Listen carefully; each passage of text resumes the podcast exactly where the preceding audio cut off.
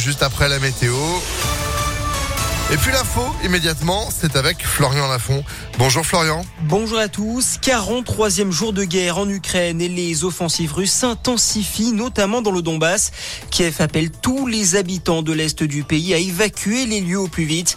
Les États-Unis ont annoncé prendre des sanctions dévastatrices pour ralentir la croissance de la Russie.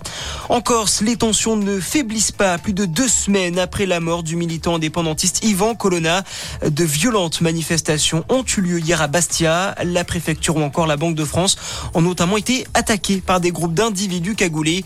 Un peu plus tôt, la famille d'Ivan Colonna a annoncé qu'elle allait porter plainte contre l'État.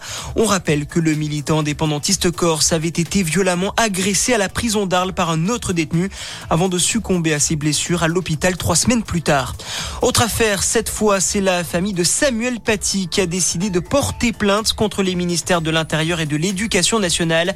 La famille de l'enseignant assassiné en octobre 2020 par un terroriste dans les Yvelines, accuse les services de renseignement de n'avoir jamais envisagé sérieusement le risque d'un attentat et dénonce le rectorat de Versailles de ne pas avoir pris de mesures de protection.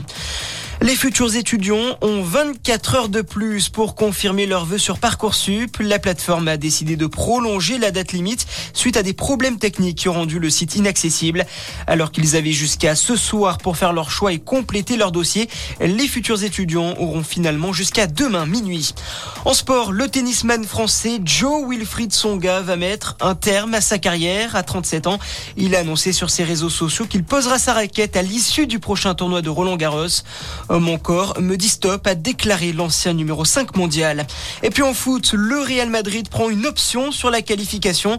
Les Merengues se sont imposés hier soir sur la pelouse de Chelsea en quart de finale allée de la Ligue des Champions. Succès 3 buts à 1 avec un triplé du Français Karim Benzema. Dans l'autre match, Villarreal a battu le Bayern Munich 1 à 0. Voilà pour votre point sur l'actu. Très bonne matinée à tous. À notre écoute. Merci beaucoup. Vous retrouvez l'info sur impactfm.fr et retour de l'actu à 6h30 avec Sandrine Ollier. Pour l'instant, c'est la météo.